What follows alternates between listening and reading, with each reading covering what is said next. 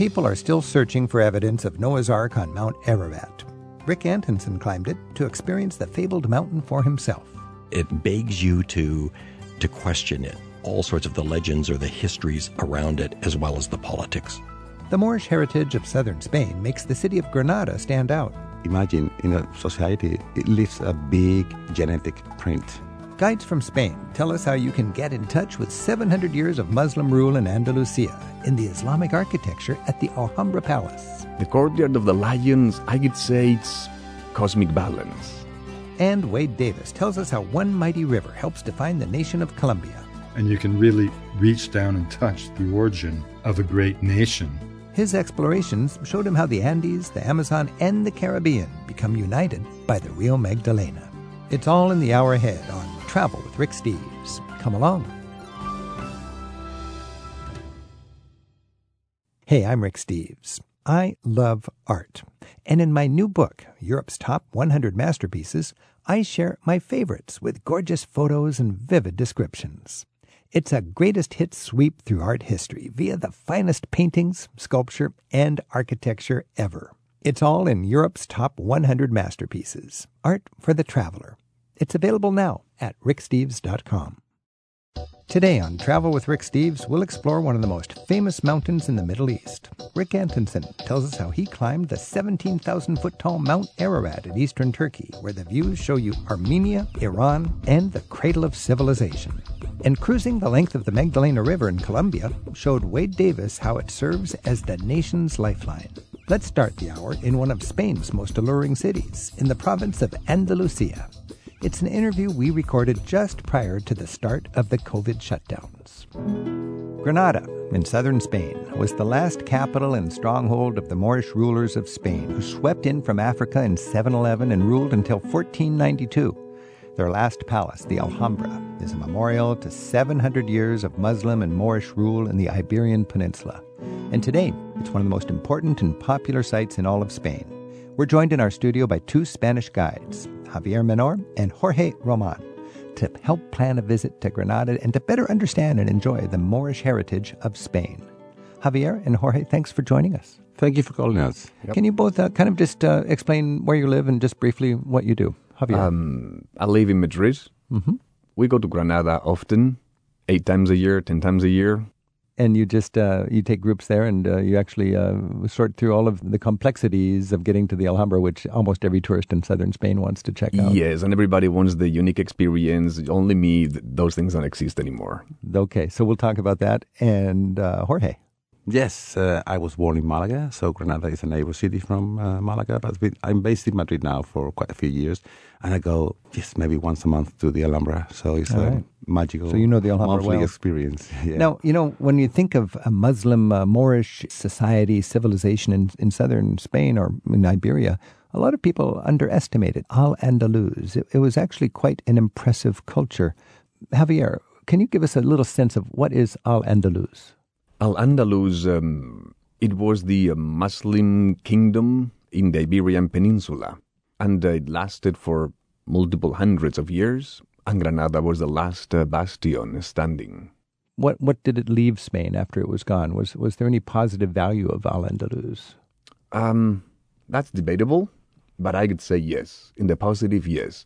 Uh, Muslims transmitted. They were the missing link between ancient culture and the modern one because they translated all books to Arabic and they passed the knowledge. Cordoba, not too far from Granada, was the most fascinating city a thousand years ago. In all of Europe? In all of the world.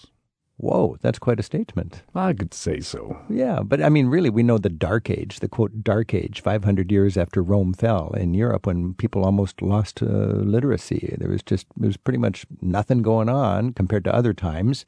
But this was a bright time in the Middle East and in Islam. And then uh, in the 700s, I guess, Islam spread across Africa and came into Spain. And with it, it absorbed a lot of the, the, the greatness of, of European civilization and indirectly, during the Dark Ages, gave it back. Mm-hmm, correct. And uh, the fall of the empire in Spain was the Visigoths.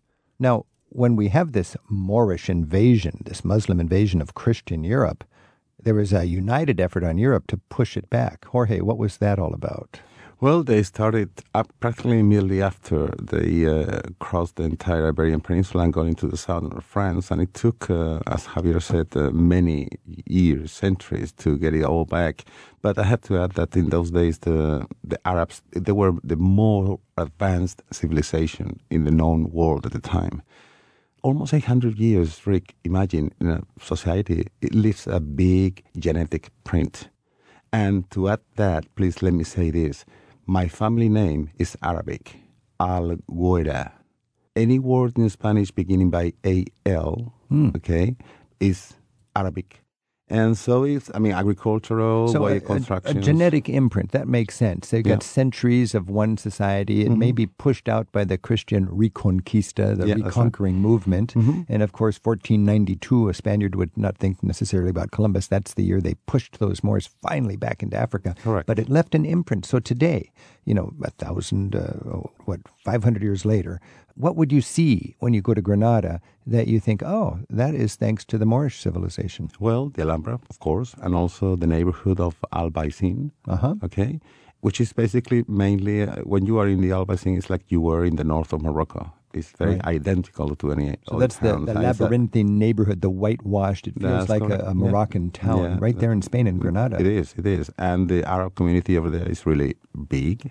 Okay, they have several mosques, and also a few years ago they renewed the, the old mosque that they have in the in the top of the. Uh, Yeah, somebody told me that was the first mosque built in Europe in 500 years. Yeah, that's right. Right there in That's right, Granada, yeah. a modern mosque. Yeah, well, they re- modernized the big thing, and they put it. Yeah, and it was just it's just beautiful. It's magical. What about the temperament of the people, the passion, the, the cuisine? Is is there any flavor left from Oh, the Moorish? yeah, spices, but not the spices that you know here in this side of the world. For you, spices means hot. For us, spices means herbs, more aromatic, more than flavory. Okay. Javier, when you go to the Alhambra, this is where you get a feeling of the magnificence of the Moors. Mm-hmm. This was like, this must have been the, the Oz, the St. Peter's, the Versailles of the uh, Moorish world, this Alhambra. What is it? Tell us about the palace. Paint a picture and take us through it. Okay, Granada is down in the valley, and the Alhambra Palace is up in the hill. As Muslim rules dictate, the, all the beauty is on the inside. So outside the Alhambra, it's interesting, and you see contrast in buildings and materials, but it's inside when it blooms. When you're not ready to see that, it's mind blowing. Um, you have different sections the Alcazaba, which is the old fortress, you have the Generalife, which is the gardens, and you have the main palace called the Nazari Palace. And you just walk through one room, one courtyard, one fountain after the other. And it's only a glimpse of the magnificence of the old days. If you have some information or a guide, they can explain to you this was the throne room. Right now, you just see the, the shell of this throne room. But if you can put in the pillows and the music and the aromas and the, and, the and the sultan there or whatever, then you get a feel of it. You That's totally the challenge. Mm-hmm. So you look at the courtyard of the lions. What, what do you see, and then and then what was it? The courtyard of the lions, I could say it's cosmic balance. It's so proportioned and so peaceful in there, all covered in white marble. And what it's a fountain in the middle, and in Mm-hmm. in this hot, arid world, you have open courtyards within, and that's the focus socially in a lot of cases. I think there's six or eight lions, something like that, different directions, mm-hmm. and they were all a fountain at one time. hmm No, there's still a fountain. Actually, it was restored recently. So now it's gone back to the um, beauty it had. Let me just say, behind the Alhambra, we have the highest mountain in the peninsula. Uh-huh. And the mountain means snow, and the snow means water. And the Alhambra is the diamond that is shaping all that water. This is Travel with Rick Steves. We're talking about Granada. We're talking about the Moors. We're talking about the great palace, the Alhambra. We're joined by Javier Menor and Jorge Roman. Jorge, tell us more when you take a group through the Alhambra. What is the highlight for the visitors? uh, the very first thing that you see to get into the Alhambra is the palace that was built afterwards, when uh, you know the Catholic monarch was the first emperor. So it's going like backwards instead of chronological.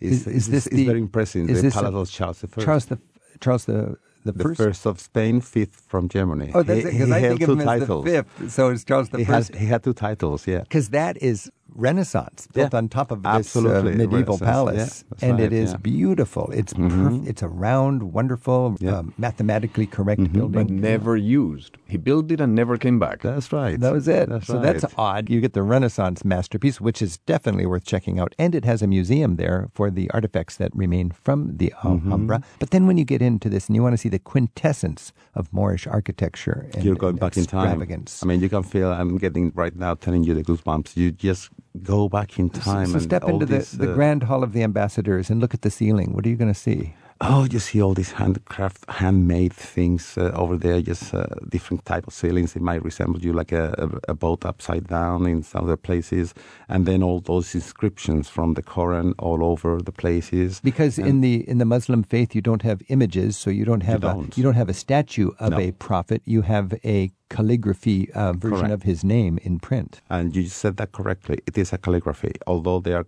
you know, current sentences, but Yeah. it depends on the calligraphy. You can tell where they are from. And that happens all over the Arabic world. So all over, it is just decorated with little phrases Oh, in yeah. fancy writing in Yeah. that Arabic uh, calligraphy, and that is the art of the day because you couldn't have images. This is Travel with Rick Steves. We've been talking with Javier Menor and Jorge Roman, and we're talking about the Alhambra. We're talking about Granada. We're talking about the Moorish civilization.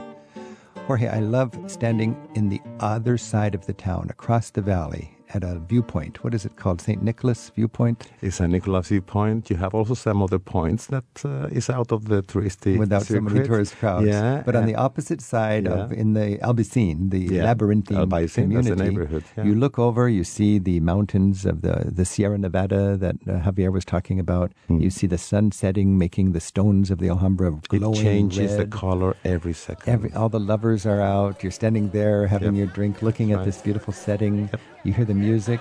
Some gypsies play music. So tell music- us about the music. Oh, you will always find there's some gypsies play music, asking for a coin after that. And the gypsy music there on the uh, the Mirador of uh, San Nicholas. It is a lot of good. life, yes. it's good. You give them a couple euros, and you're it's a concert with this Mm-hmm. amazing setting.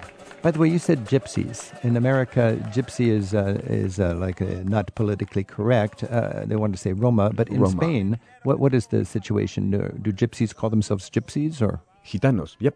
It is the word that they will use among themselves. Yeah. and so there's no disrespect. No. Let's finish just with, with one moment that you enjoy as a tour guide when you bring your groups through Granada. What is the a favorite moment that you look forward to and that resonates with your American visitors, Javier? Dinner in the Albaycin in front of the Alhambra. And uh, people do not expect that.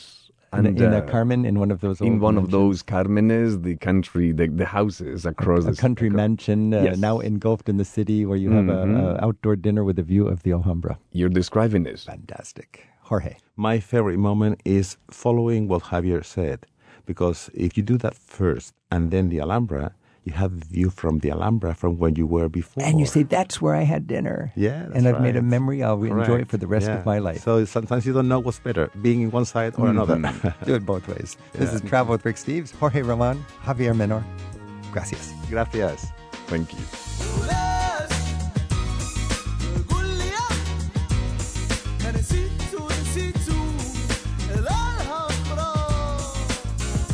Our guides tell us how to maneuver the tourist crowds that are likely to fill the Alhambra when we're all traveling again in an extra to this week's show. You can hear it at ricksteves.com slash radio. Up next, we'll take you from the peak of Mount Ararat in Turkey to the valleys of the Rio Magdalena in South America. It's Travel with Rick Steves. It may well be the most fabled mountain in the world. Rick Antonson climbed to the peak of snow capped Mount Ararat. With the challenge of getting to the summit, he learned a lot about that complicated corner of the world where Turkey, Armenia, and Iran come together. His book about the experience is called Full Moon Over Noah's Ark. Rick Antonson joins us now on Travel with Rick Steves to tell us what it was like to climb the legendary mountain that's believed by many to still hold the remains of Noah's Ark. Rick, thanks for being here. Thanks for having me by. So describe just Mount Ararat. I mean, it's such a fabled mountain. It's beautiful. It's a one off mountain in that it stands at 17,000 feet alone, even though it's part of other mountains and they sort of appear to the side and in the distance. Mm-hmm. You are irrevocably claimed by it the moment you look at it. It's you sort of, it's almost as though it reaches out and wraps something around ah. you for awe. Yeah.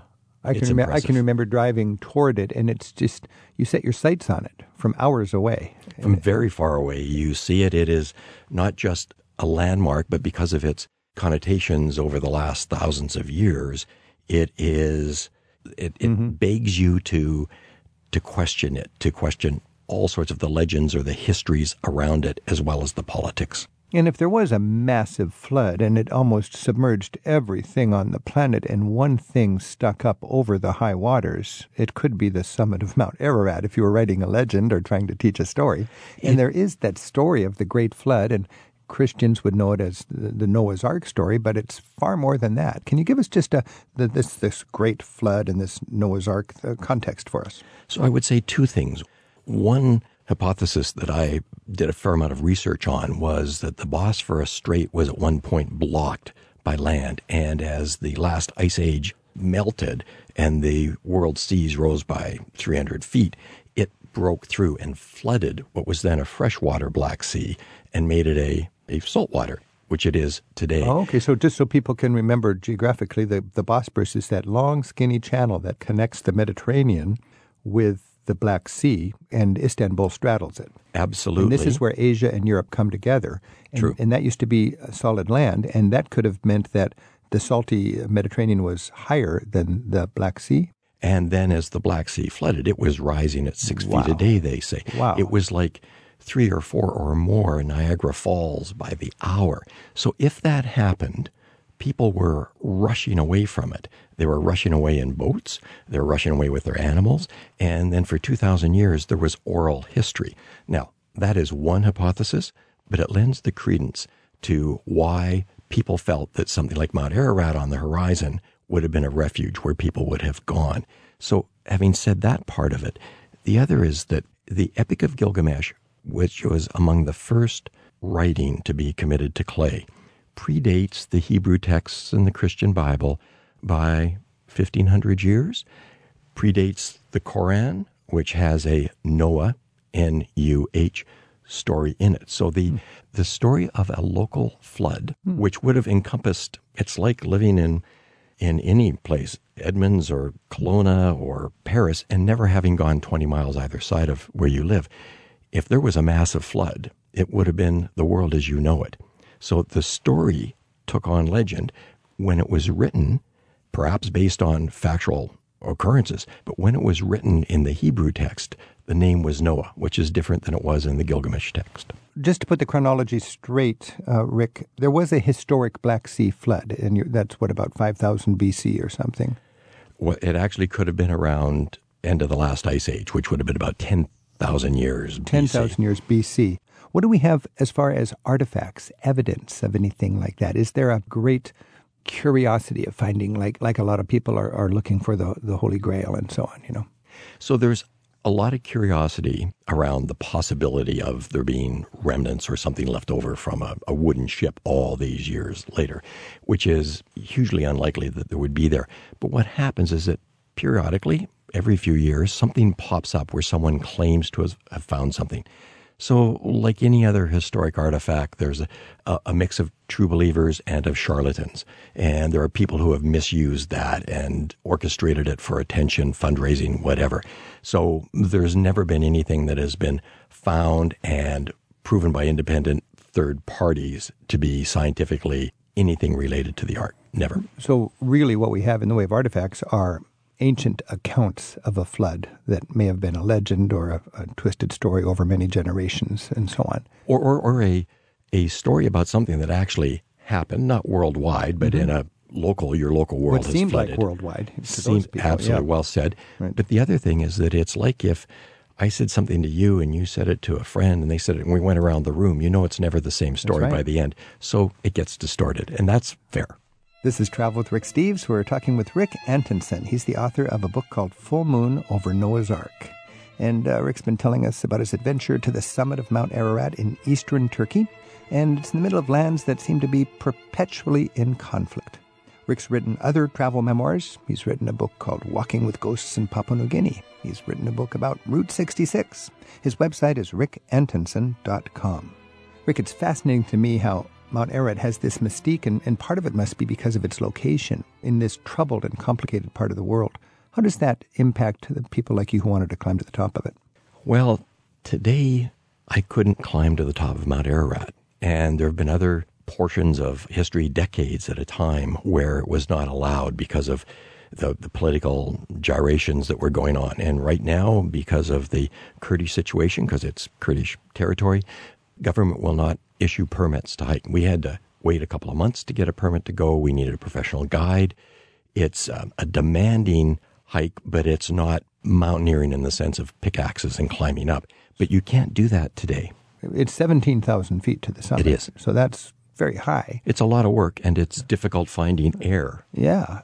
But the hardest thing might be just getting permission and clearing all the red tape out of the way. Well, and when we were on the mountain, we trekked with a group of Armenians who were climbing at the same time, but not with us. Right. And you could sense the tension between them and the Kurdish or Turkish people that were assisting them. So that politics is very real.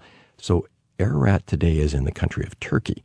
But to Armenians, it's their stolen symbol of nationhood. They think it should be part of Armenia.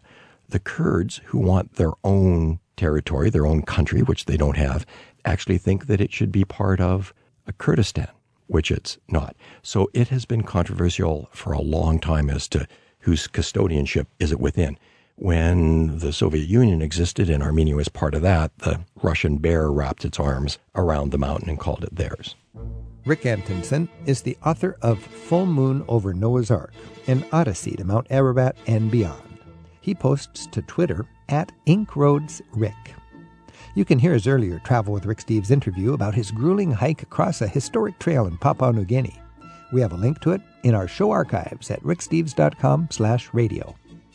Peter in Chino, California is on the line to talk with Rick Antonson. Our number is 877-333-7425.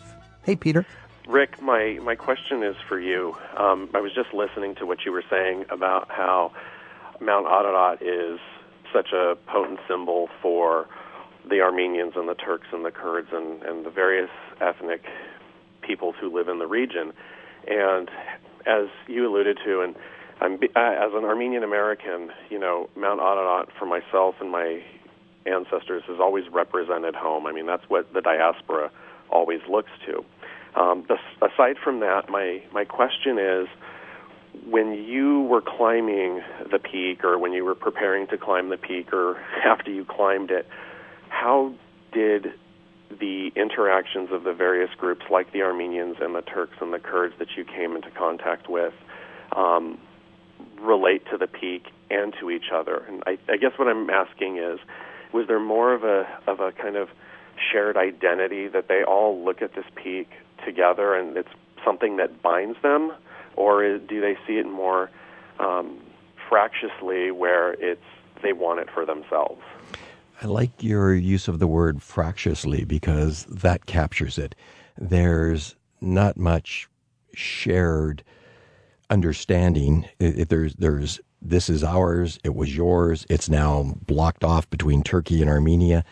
I maybe should begin by saying that I was somewhat embarrassed by how little I knew about the Armenian genocide until I was researching this trip and then on the journey and then traveling with Armenians. And you could sense a palpable tension between the Kurdish Turks that were not friends with the Armenians, but they were there climbing. The Armenians who look out from Yerevan and, and here is Mount Ararat had to actually travel through another country and down.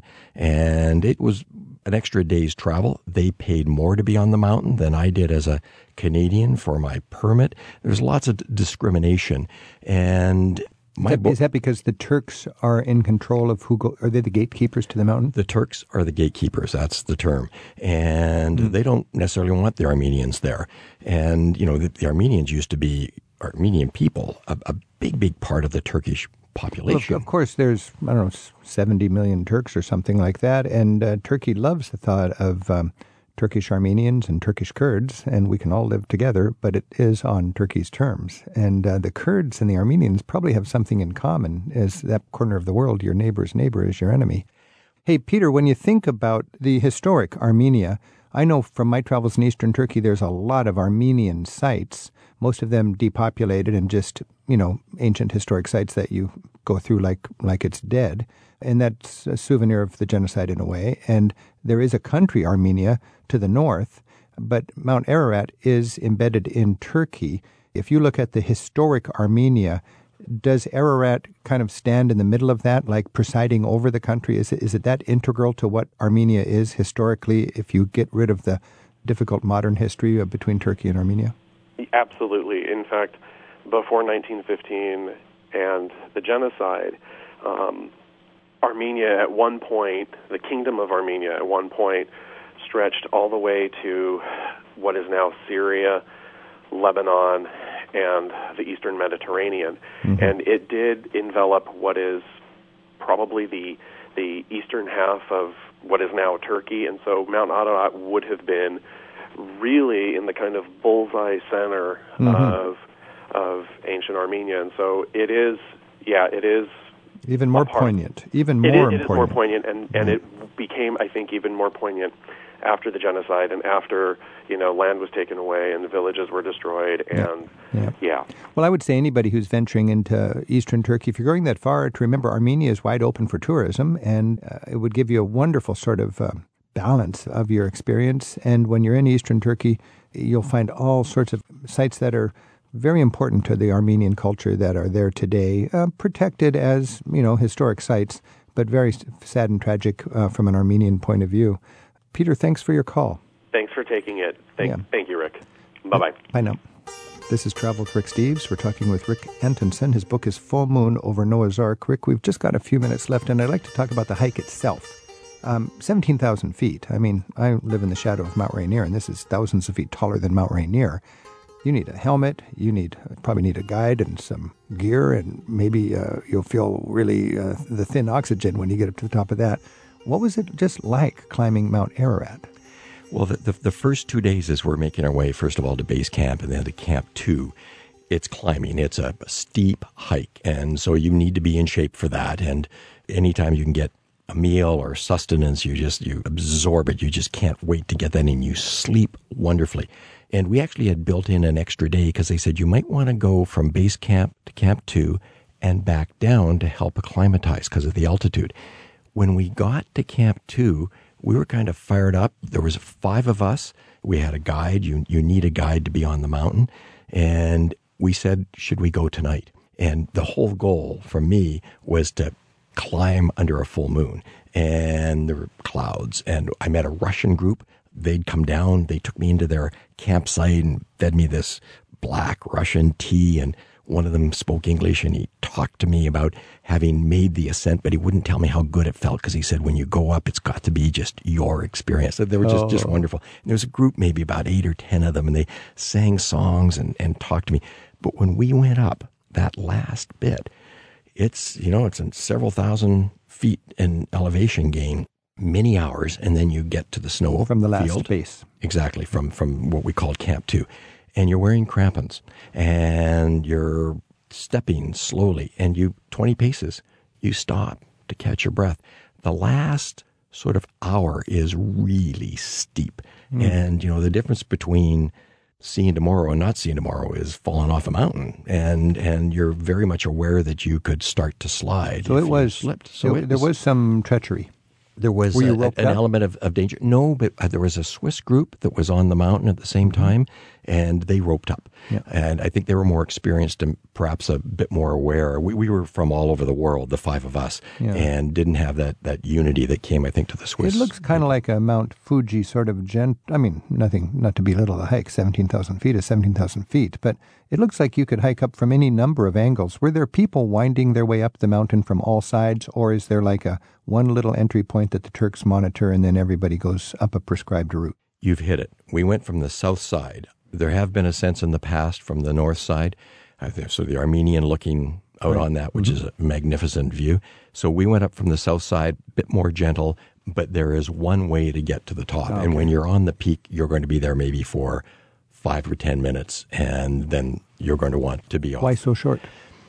The winds are howling. When you stand on the top, you actually look, you're looking over Iran and you're seeing Armenia to your north and you're in Turkey. So that's kind of awesome. Iraq isn't too far to the south, but you can't actually see it. But you're there. The winds, the elements are just wrecking havoc with you. And you, you're exposed because you know we're Westerners. We're trying to take photographs. You get your hands bare, and there's no coffee shop. There's no nothing. toilet. There's there's, there's, there, there's nothing on the top of the yeah. mountain. and then and, you've got to get it, safely off, which well, is its own challenge. But you've also got the the thin air. Did you feel lightheaded? I felt a little lightheaded. I write about an occurrence that I realize now isn't unique to me, but was startling, and that's that when we were coming down, my vision blurred and I've got 20/20 vision. I've, I've been blessed with good vision all my life, mm-hmm. and I couldn't distinguish shapes. Two of my fellow trekkers, I could tell a little bit because one was dressed in a red outfit and one in a white and black outfit, but it worried me. I had to stay close to them all my way down. And that's a result of altitude because your eyes aren't getting the oxygen that they need to. But there are other times when you're just wondering, what am I doing here? And where's the next gulp of air going to come from? And you would go several paces and then stop just so your body could regroup and give you the confidence to follow on. Rick, one more time, just to wrap it up. You've dreamed about this. You've spent so much energy getting there. You've learned so much. What goes through your mind? What did you think on the top of Mount Ararat? There's a sense of, I made it because other than my wife and two sons, all I'd said to anyone, anyone, was that I was going to go on a walkabout on Mount Ararat. I didn't want to say out loud I joined an expedition to the summit. I didn't want to jinx it by trying to foreshadow. So that sense of, oh my goodness, here I am on top of the world. Like nothing, nothing replaces that sense of accomplishment and the who am I to have such a wonderful emotion and the the great good fortune of of being on top of Mount Ararat. And then you give yourself a big high five and you realize I'm cold, I can hardly breathe, and I got a long hike down. Let's get down. Let's get down. Rick Antonson, thank you so much. Again, thank the book you. Full Moon over Noah's Ark. Thanks for writing that and sharing. Thank you very much for having me by.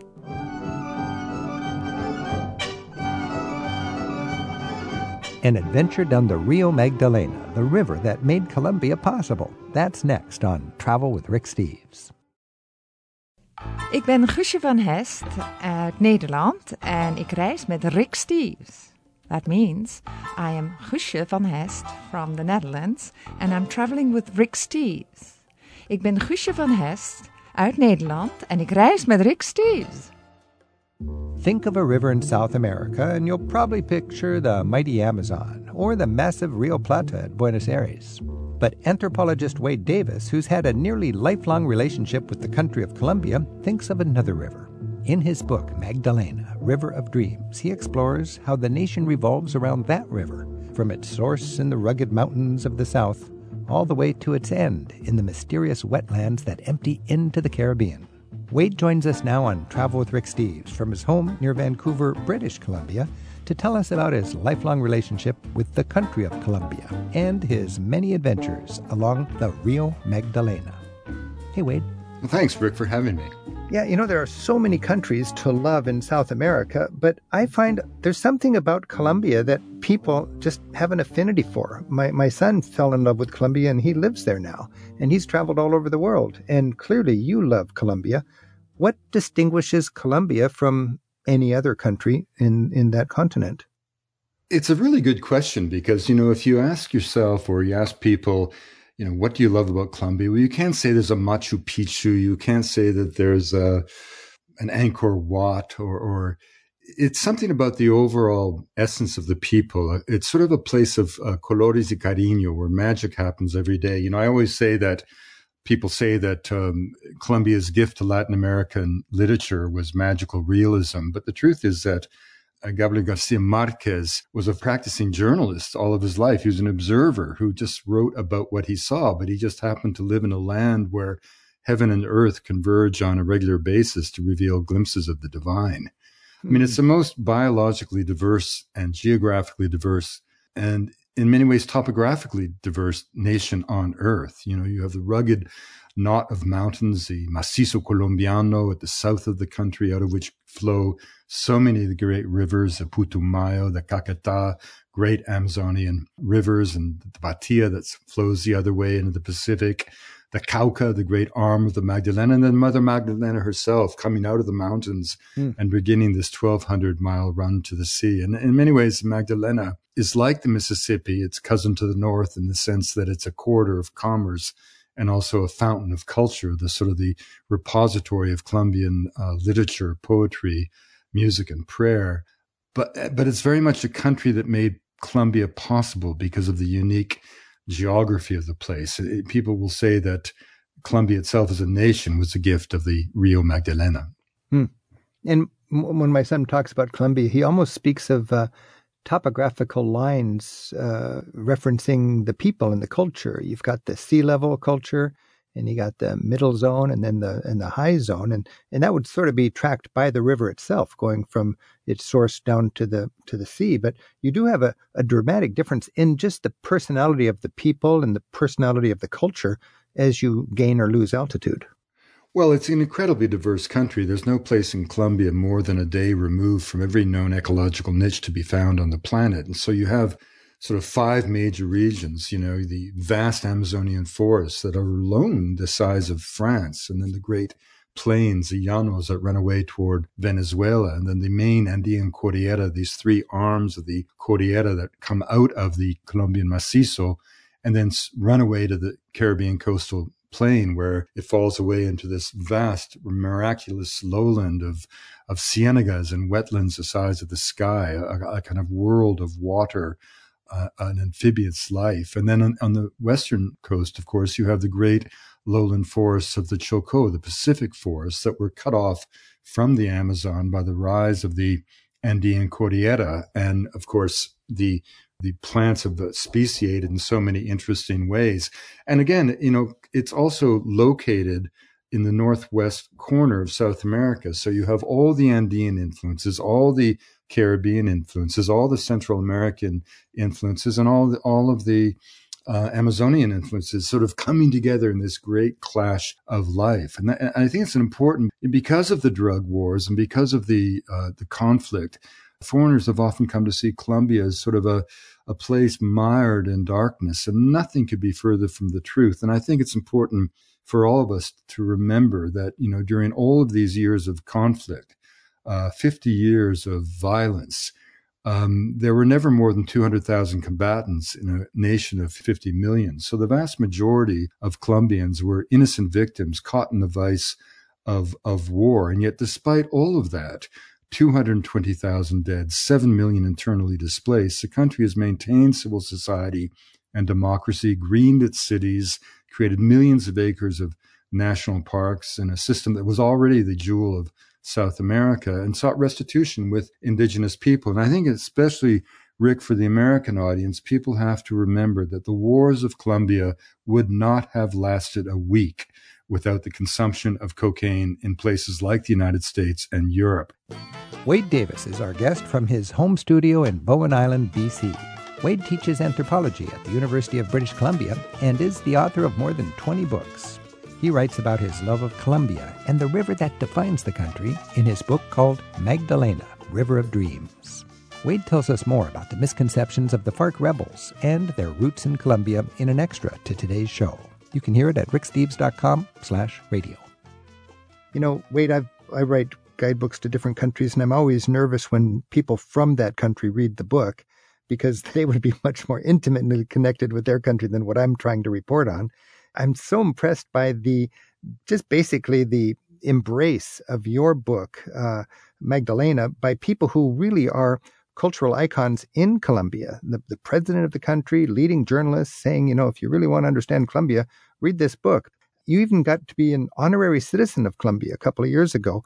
How does somebody, just in general, how do you get to know a country so well that the local creative, you know, forces in that country uh, celebrate you? What, what, what is the trick to getting to know a country well, part, wherever you travel? You know, part of it, you know, all travelers become enchanted with the first country that captures their hearts and gives them license to be free. And, and for me, it was Colombia and, and the, the strange affair, the love of a boy for a country, its people began very innocently when I was 14 years old in 1968 when my mother told me in Canada that Spanish was the language of the future. And she worked all year uh, as a secretary in an elementary school to allow me to join a small group of schoolboys that a teacher was taking to Colombia. And at the time when most Canadians and Americans had never been in a plane, the South American destination was terribly exotic. And I was very fortunate.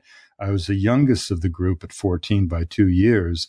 And I was billeted not within affluent families in the where the kids spent a sort of sweltering summer in the um, streets of Cali, but with a more modest family in the mountains above the the city. And it was a classic Colombian scene. Children too numerous to keep track of, uh, hmm. indulgent father, uh, a grandmother who mudded herself on a porch overlooking flowers and fruit trees, and a sister who more than once carried her brother and me home half drunk to a, a mother kind beyond words who would stand at the front steps uh, tapping her foot on the stones as she feigned anger. You know, a lot of the other Canadian lads suffered from what the Colombians call mamitis or homesickness. And I, by contrast, felt like I had finally found home. Hmm. And I, I returned. Wait, wait a minute. You finally found home in a country that wasn't your country. Yeah, absolutely. And, How? What uh, was that like? I mean, what do you mean? You know, I kind of grew up in Colombia and, and I speak Spanish like uh, uh, from the streets of Colombia, you know. Think of the psychological impact, uh, Rick, of being a pariah nation. You know, the, the former ambassador to Washington, uh, Carolina Barco, former external affairs minister, daughter of a president, famously was strip searched at Dulles Airport simply because she had a Colombian passport. And when she, you know, resisted and offered her diplomatic credentials, she was dismissed with an obscenity from the agent, uh, barked as if from the mouth of a dog. Well, if that's what happens to the representative of the country in DC, you can imagine how young people uh, feel. And One River came along, as does Magdalena, and just holds a mirror to all that is good in the country. It doesn't shy away from the violence, on the contrary. Mm but it explains it with empathy and understanding. Mm. And in that sense, the reason President Santos both made me a, a, citizen, which was very rare actually in Colombia, and also on his own um, tweeted out, here's a Nobel laureate for peace. Every Colombian must read this book because I think he sees that the book can play a role in a precarious peace process, if only by, um, you know, the biggest enemy of peace is pessimism, negativity, uh, the loss of hope. And the book, by showing all that is brilliant and beautiful about Colombia and the people, in a way becomes an antidote to despair. And I think that's why the Colombians have embraced it. This is Travel with Rick Steves. We're joined by Wade Davis. He teaches anthropology at the University of British Columbia in Vancouver. He's written about 20 books, books on topics from the Amazon, and Colorado rivers, to Haitian voodoo, to the British expeditions on Mount Everest.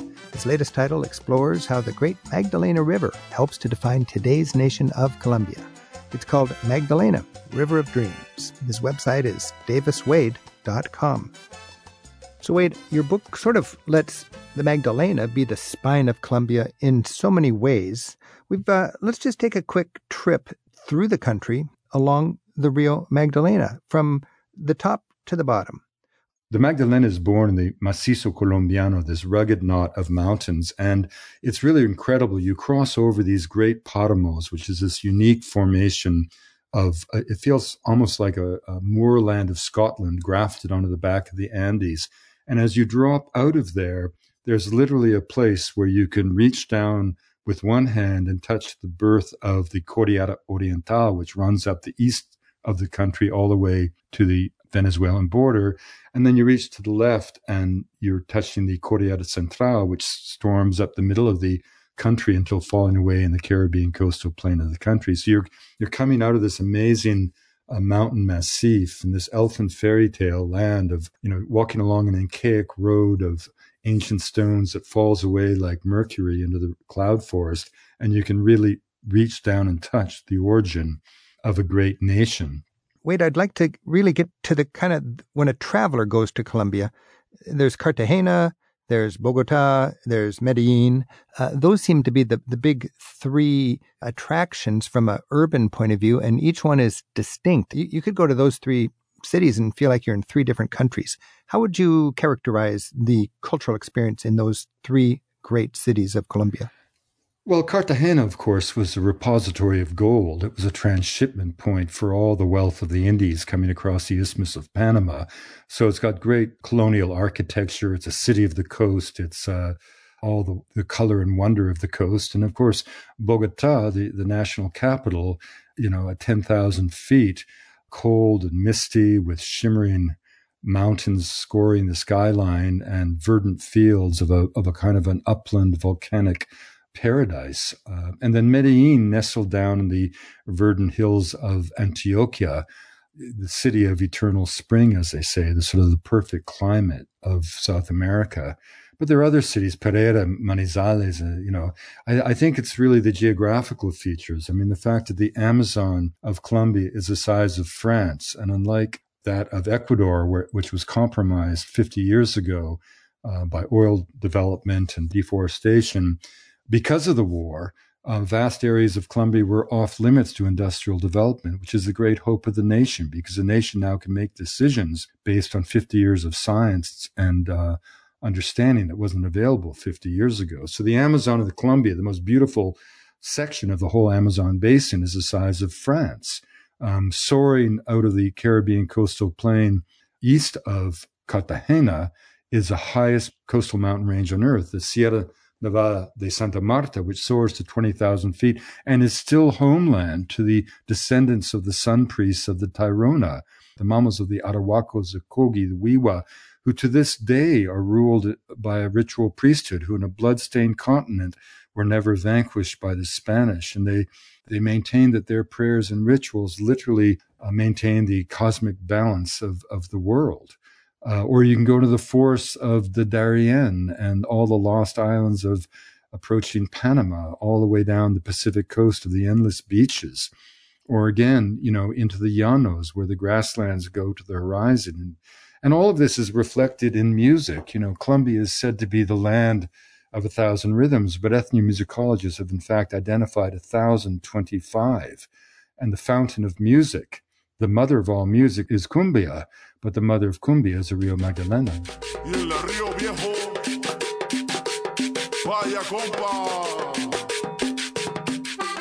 Give us a, a, little bit of insight into how we might travel and enjoy the people that so charmed you. Well, I think that's what we do as travelers wherever we go. You know, you know, when you're trying to break down that barrier that exists between yourself and as an outsider and people with whom you seek to live as a guest. It's always uh, empathy and love, openness, a willingness to sleep where you're asked to sleep, eat what's put in front of you, self deprecating humor. I mean, the way this book, Magdalena, came about was sort of sociology as serendipity. I would just turn up into a, in a community and hang out until I found someone who had something to say that the world needed to hear. And that, as Hemingway said, was the essence of good storytelling. I mean, I, I, I think the most important thing is to travel without fear. I mean, my experience of uh, so many travelers in that kind of cross cultural moment, wherever that is, Rick, they they get stiff and frightened and fearful, and it just seems odd to me. Uh, but I've been traveling since I was 14, so I have a I, you know, wherever I am and around the world, uh, you know, I can sort of slip into the moment, and, and that's really what it's all about. In Colombia, there's a million ways, you know, a riverfront uh, fisherman or, or a coffee plantation or, or offering to help a campesino do their daily chores. I don't know you know, the whole thing is that you know travelers don't know where you're going. Tourists can't remember where they've been, and so yeah. uh, what you want to do is just you know be like the sage, uh, eyes wide open to wonder and open to anything. I mean, when I when I first was a kid in Colombia, on Sundays, for example, Rick, which is the day of families, the paseos, everybody's on the move, having wonderful barbecues and everything. I would put on my fanciest clothes, which weren't very fancy, I trust me, and I would just spin my compass to decide hmm. what direction to walk in, and I would just walk in that direction for six yeah. hours to see what happened. This is Travel with Rick Steves. The, the first foreign country Wade Davis ever traveled to was Colombia, and it continues to hold a special place for him. He travels the length of Colombia on the Magdalena River and explores how the river makes that country one of Latin America's most diverse. That's all in his book, Magdalena, River of Dreams. We have links to his website and his books with this week's show at ricksteves.com slash radio. You know, I was just in Medellin last uh, Christmas, and the light festivals, everybody was out, and it was such a graceful, sweet, it was an adorable scene with families, multi generations, celebrating a simple thing of just a, a, riverside lined with lights like one big long park. I mean, the word for Colombia is cariño. You know, it's funny. My friend Sandra, who was a big part of writing, uh, working on the book with me, a major character in the book, um, you know, she she always says I sort of make up poetic phrases in Spanish that people really appreciate. But one of them is, you know, Col- Colombia es un país de, de colores y cariño. You know, no, I always say it's not a country of violence and war and drugs. It's, it's a place of, um, of colors and love. Uh, and that's what it is. I mean, it's the warmth of the people that just envelops a young traveler like a protective cloak tailor made for wonder. Just, it's just a, a, shame that so many people still think that there's a, a danger element because of its image from a, the drug cartel past, which is so long gone now, and you just got to remember it. It's a fascinating country, and it's if if if you don't get out and visit countries in person, you there's no way you can appreciate the complexity of the the weave of of the nature and the culture and the history and the love. I think that clearly comes across in your passion for Colombia and in your book, Magdalena, River of Dreams. Wade Davis, thanks so much for joining us and sharing your appreciation of and love for Colombia. Thanks, Rick, very much. Travel with Rick Steves is produced at Rick Steves Europe in Edmonds, Washington by Tim Tatton, Casmara Hall, and Donna Bardsley. We get website support from Amara Kitnikone, affiliate support from Sheila Gurzoff. Our theme music is by Jerry Frank. You can find out more about our guests, search the show archives, and listen again anytime you like. Look on our website, ricksteves.com slash radio. We'll look for you again next week with more Travel with Rick Steves. Hey, I'm Rick Steves. In my latest book, For the Love of Europe, you can savor Europe's most exciting experiences and sights through a hundred of my favorite travel stories. Imagine hanging from an alpine ridge dancing at a Turkish circumcision party, and swinging with a bell ringer in a medieval church spire. You can order your copy of For the Love of Europe at ricksteves.com.